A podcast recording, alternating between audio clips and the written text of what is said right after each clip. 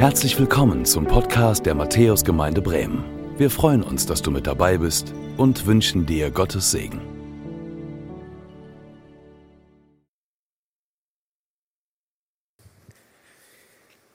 Ja, auch von mir ein herzliches Willkommen. Schön, dass du dabei bist, dass ihr dabei seid, auch hier in der Matthäuskirche. Ich freue mich, diese neue Predigtreihe eröffnen zu dürfen. Sie heißt, wie es gedacht war. Und wir haben es eben schon gehört, sie bezieht sich auf die ersten drei Kapitel der Bibel. Wir gehen einmal quasi zurück an den Anfang von allem. Mit der Frage nach dem Ursprung begeben wir uns auf eine Spurensuche. Und dieses Stichwort Spurensuche zieht sich so ein bisschen durch diese Predigt hindurch. Es ist gut so, wenn wir auf einer Spurensuche sind. Denn wenn wir auf unsere Spuren schauen, dann erkennen wir, wo wir herkommen.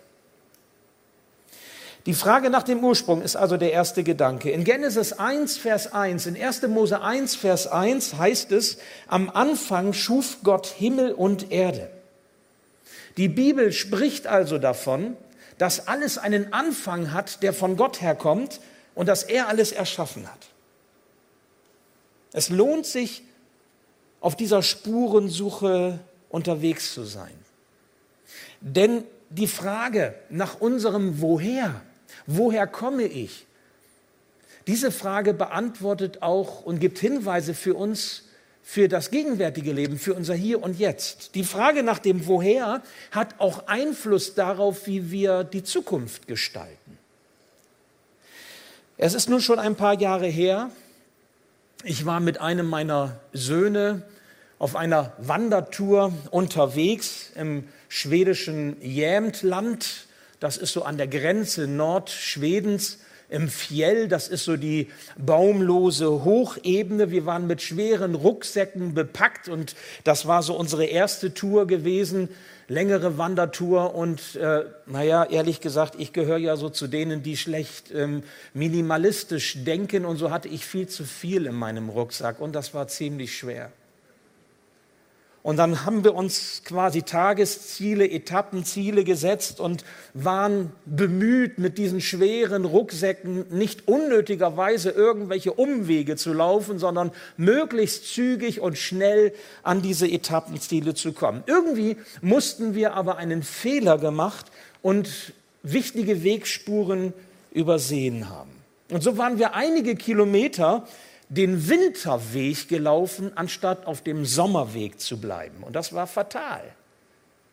Denn wir stellten fest, und das ist so dieses Bild, was ich damals gemacht habe, wir kamen in ein sumpfiges Gebiet und da war ein Weiterkommen schon gar nicht mit schweren Rucksäcken möglich. Was tun? Wir mussten wohl oder übel umkehren, wir mussten erneut auf Spurensuche gehen und haben uns gefragt, wie war noch mal der Weg zurück hin zu diesem sicheren Pfad, der uns ans Ziel bringt. Weißt du, manchmal müssen wir einige Schritte zurückgehen, um auf einen guten Weg zu kommen. Das gilt vielleicht nicht nur auf einer Wandertour, sondern auch im Blick auf unser Leben. Menschen fragen nach dem Ursprung. Wenn sie zum Beispiel sagen, warum ist dieses oder jenes so geworden, so entstanden, so geschehen. Warum? Warum Fragen sind Fragen zurück. Wir wollen wissen, woher wir kommen. Wir fragen nach unserer Ursprungsfamilie, nach unseren Eltern, nach unseren Großeltern. Unendlich viele Filme, die uns gezeigt werden, unendlich viele Bücher und Romane, die geschrieben wurden, handeln von Männern und Frauen auf der Suche nach dem Ursprung. Wer war mein Vater? Wer war meine Mutter? Wer waren meine Eltern? Wo komme ich her? Was ist meine Verbindungslinie hin zur Geschichte? Ihr Lieben, wir kommen einfach nicht gut klar damit, wenn wir diesen Ursprung nicht kennen, wenn unser Blick zurück ins Leere geht. Das ist kein gutes Gefühl, wenn ich nicht weiß, woher ich komme. Dabei haftet ein Teil unseres Ursprungs immer an uns. Jeder von uns trägt Gene seiner Eltern an sich, seiner Großeltern. Wir haben unsere Erfahrungen, unsere Erlebnisse aus der Vergangenheit. Wir sind geprägt worden. von den Vorderen. Wir sind auch so wie wir sind, eine bunte Mixtur, einzigartig, genial, kreativ. Wir sind schön, wir sind begabt, wir haben Stärken mitbekommen. Ja, es ist eine richtig bunte Mixtur, die uns kennzeichnet. Und alles, alles kommt irgendwoher. Nichts fällt einfach so vom Himmel. Dabei ist unser Leben, unser aller Leben, wunderbar gemacht. Du bist ein wunderbarer Mensch. Niemand gleicht dir. Niemand sonst ist so wie du. Du bist etwas ganz Besonderes. Ich freue mich immer, wenn ich neugeborene Kinder erleben darf. Vielleicht kennst du das, dass man sich dann wundert über dieses neue Leben, das entsteht. Diese kleinen Kinder, die Jahr für Jahr sich entwickeln und so hinein verwandelt werden in das Bild, das sie einmal so abgeben. Wenn wir Eltern sind, dann wissen wir, wir geben dieses Leben weiter, von Geschlecht zu Geschlecht. Das ist fast, schon wie selbstverständlich für uns. Klar, man wird geboren und man gibt Leben weiter. Und doch ist dieses Leben, das wir an uns tragen, in uns tragen, du und ich, dieses Leben so einmalig, so überaus kostbar. Ich meine, das merken wir immer dann, wenn dieses Leben genommen wird. Wenn dieses Leben auf einmal und vielleicht viel schneller zu Ende ist, als wir uns das vorstellen. Dann merken wir, wie kostbar und wertvoll dieses Leben ist. Aber niemand von uns zweifelt daran, jedes menschliche Leben hat einen Anfang und geht zurück auf elterliche Zeugung. Die Eltern haben es von ihren Eltern und die haben es von ihren Eltern und so weiter. Und nun der logische Gedanke, wie weit können wir eigentlich zurückgehen in der Frage nach unserem Ursprung?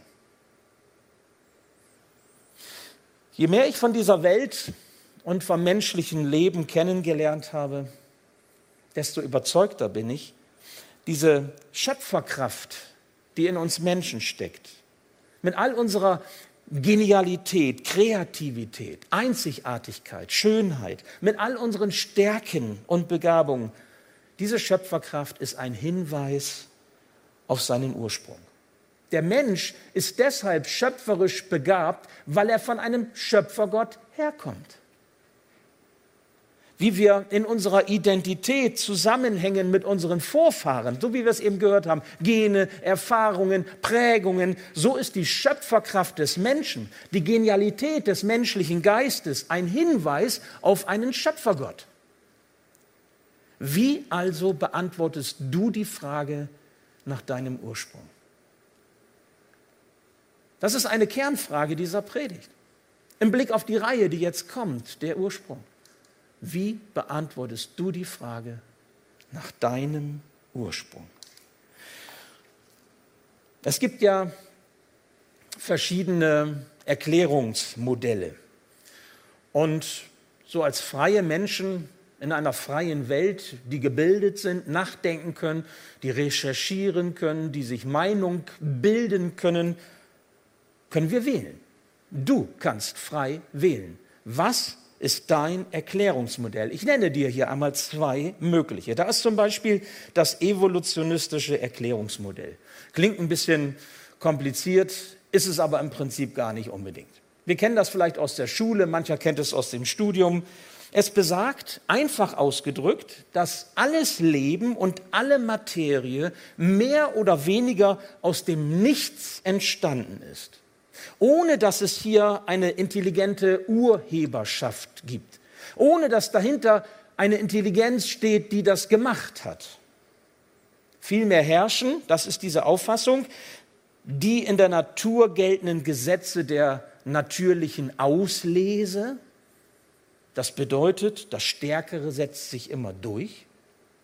Selektion ist das der Fachausdruck dafür. Und es herrscht das Gesetz der spontan auftretenden genetischen Veränderung.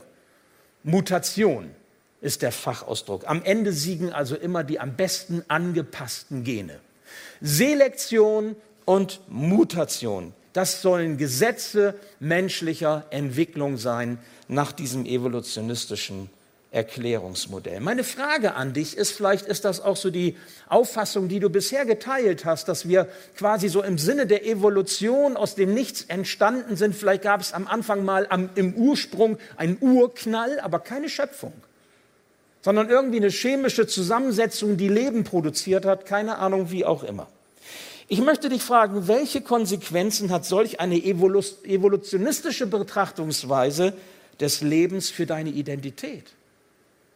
Welche Konsequenzen hat solch eine Sichtweise für die Sinnhaftigkeit deines Lebens, wenn dahinter keine Absicht steht, sondern das Gesetz der Auslese herrscht, der Mutation.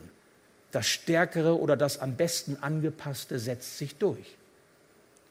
Welches Leben ist dann lebenswert? Das Stärkste?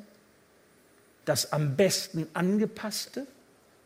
Welches Leben ist eher nicht lebenswert? Das Kranke, das Eingeschränkte, das Behinderte, das Alte?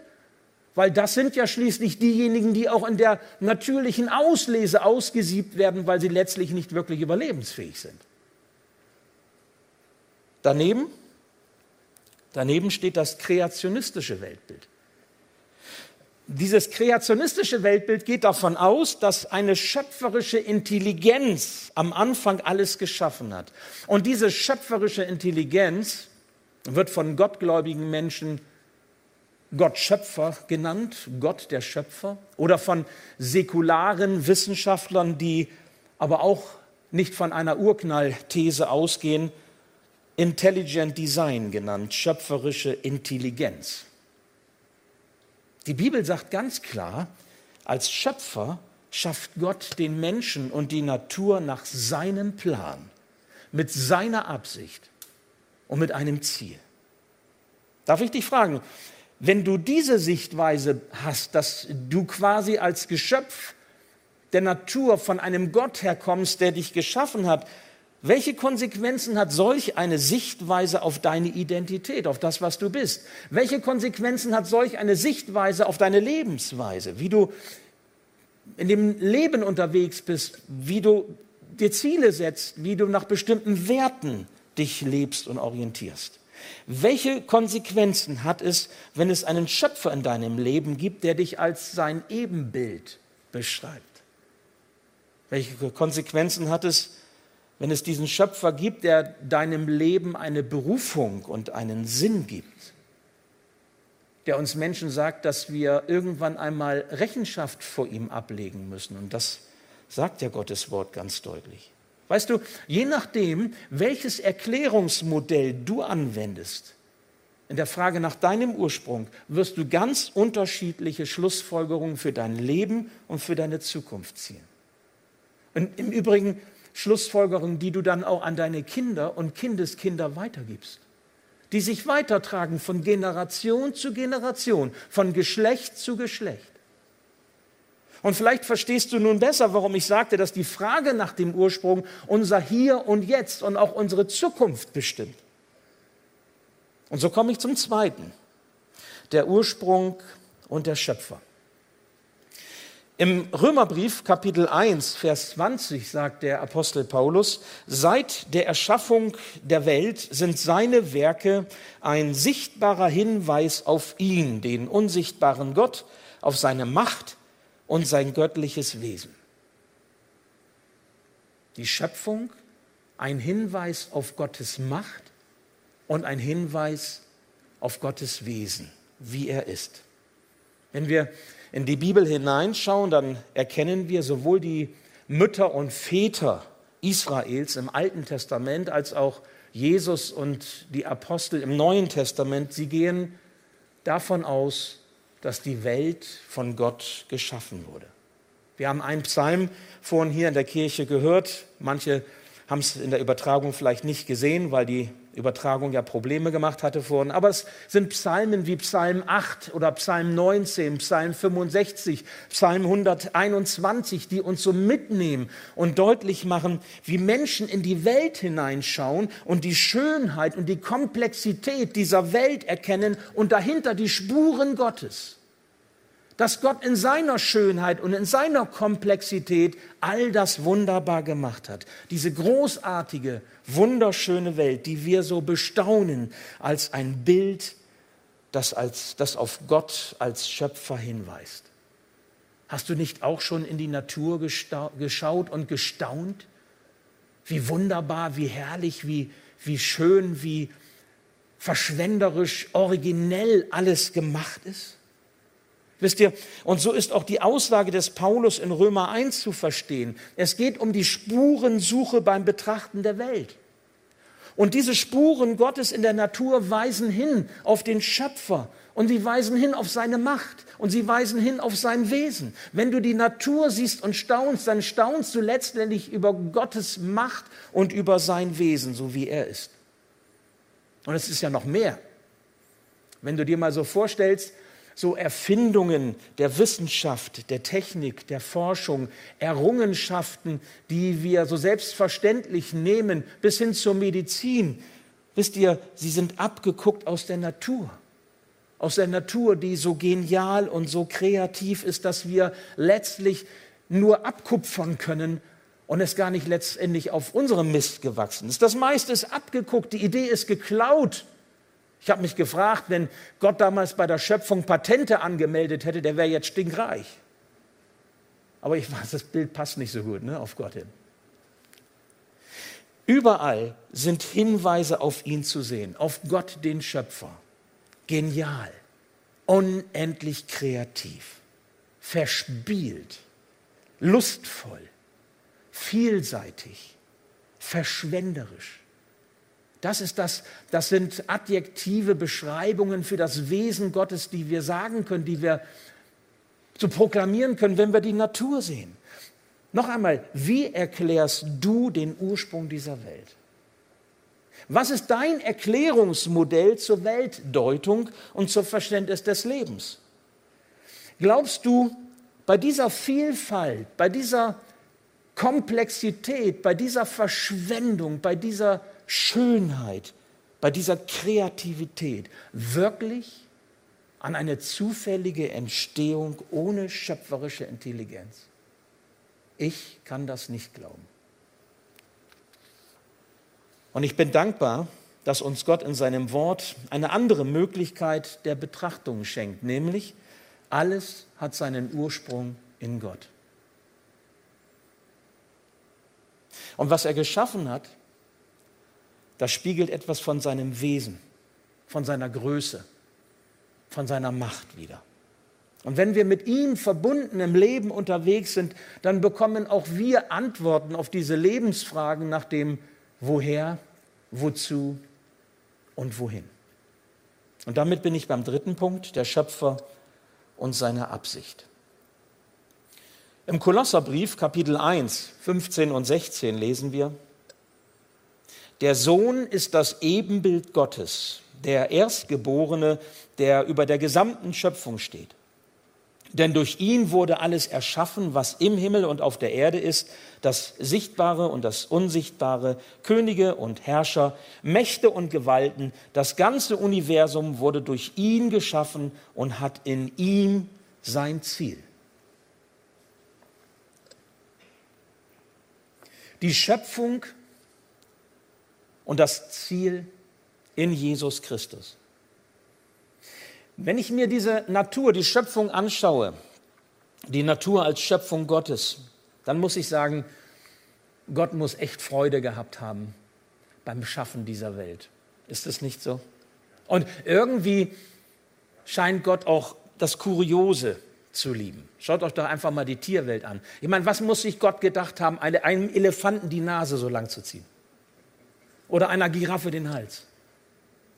Ja, natürlich kann man das äh, zoologisch, biologisch äh, entsprechend jetzt auch erklären, das ist mir schon klar, aber im Ernst, gerade aus Genesis 1 bis 3 lernen wir, wie Gott ist, wie er sich das Leben gedacht hat, dass er alles dafür getan hat, dass dieses Leben auch gelingt, dass es gut laufen kann.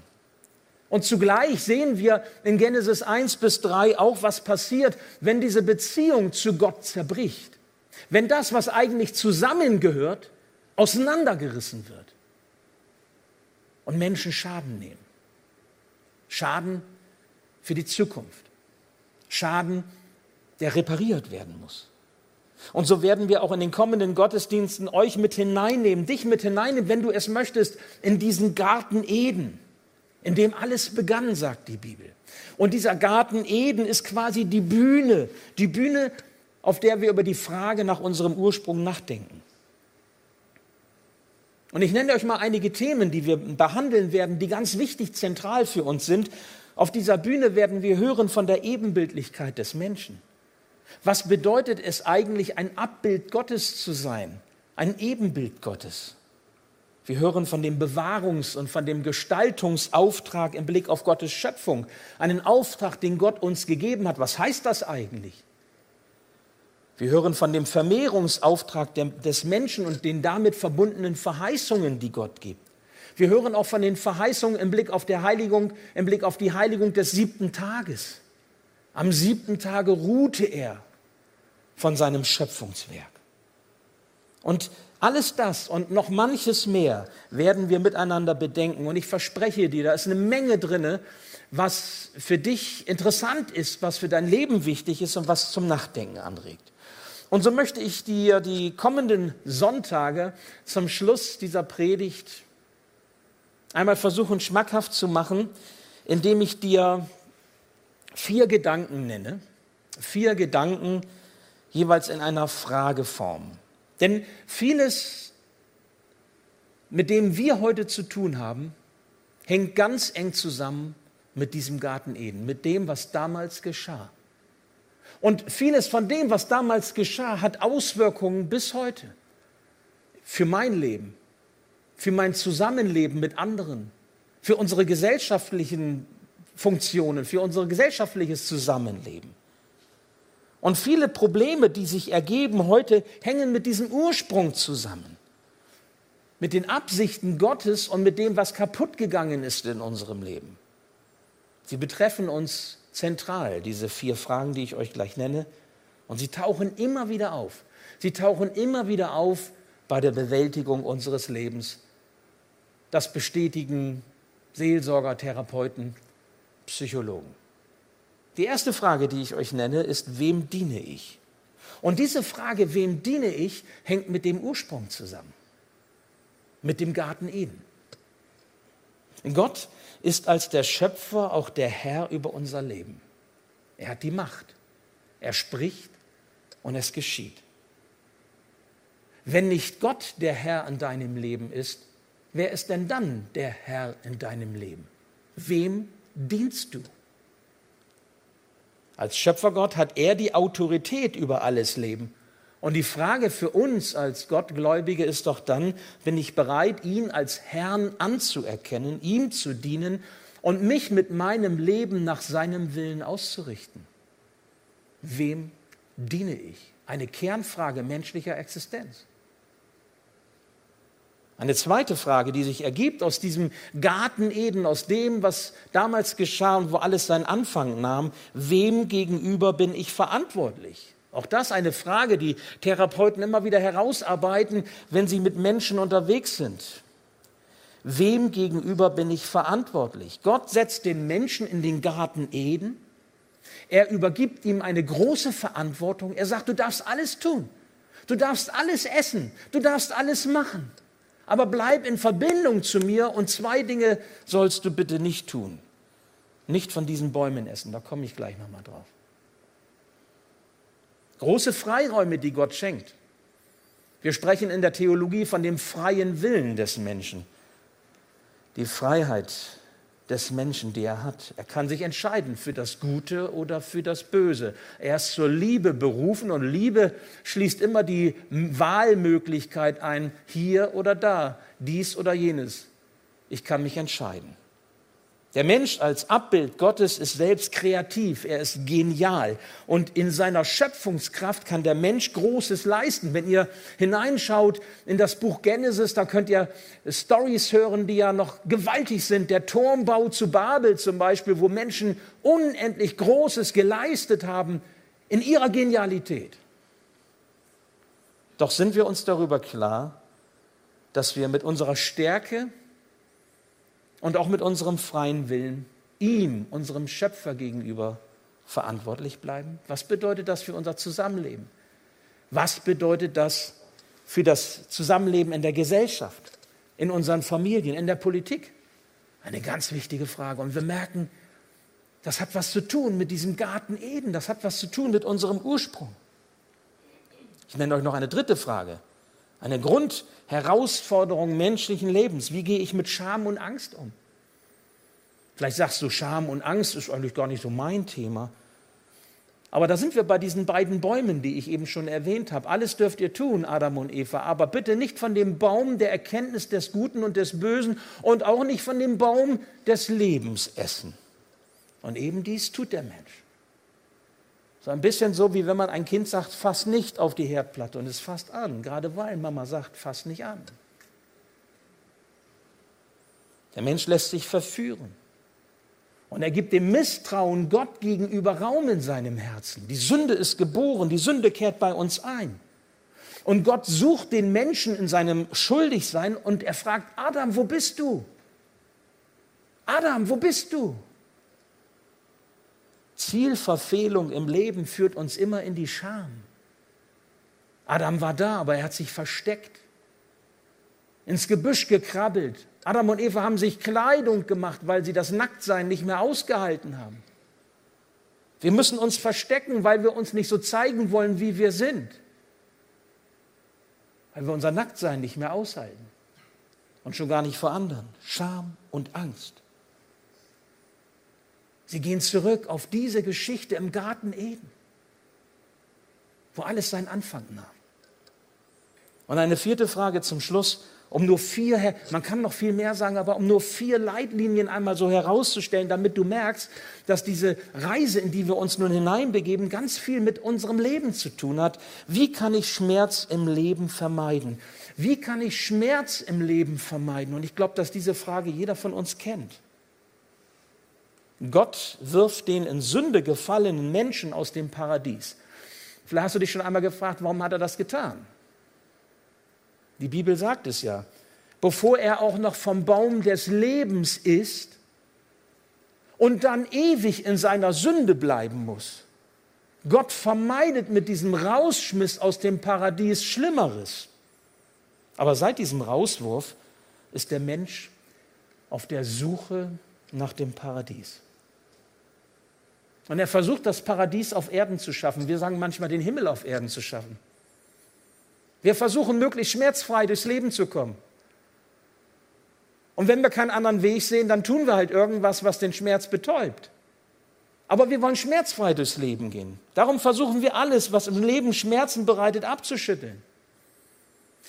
Der bekannte amerikanische Psychologieprofessor und Buchautor Lawrence Crabb sagt da, alles, was der Mensch im tiefsten motiviert tut, dient der Schmerzvermeidung.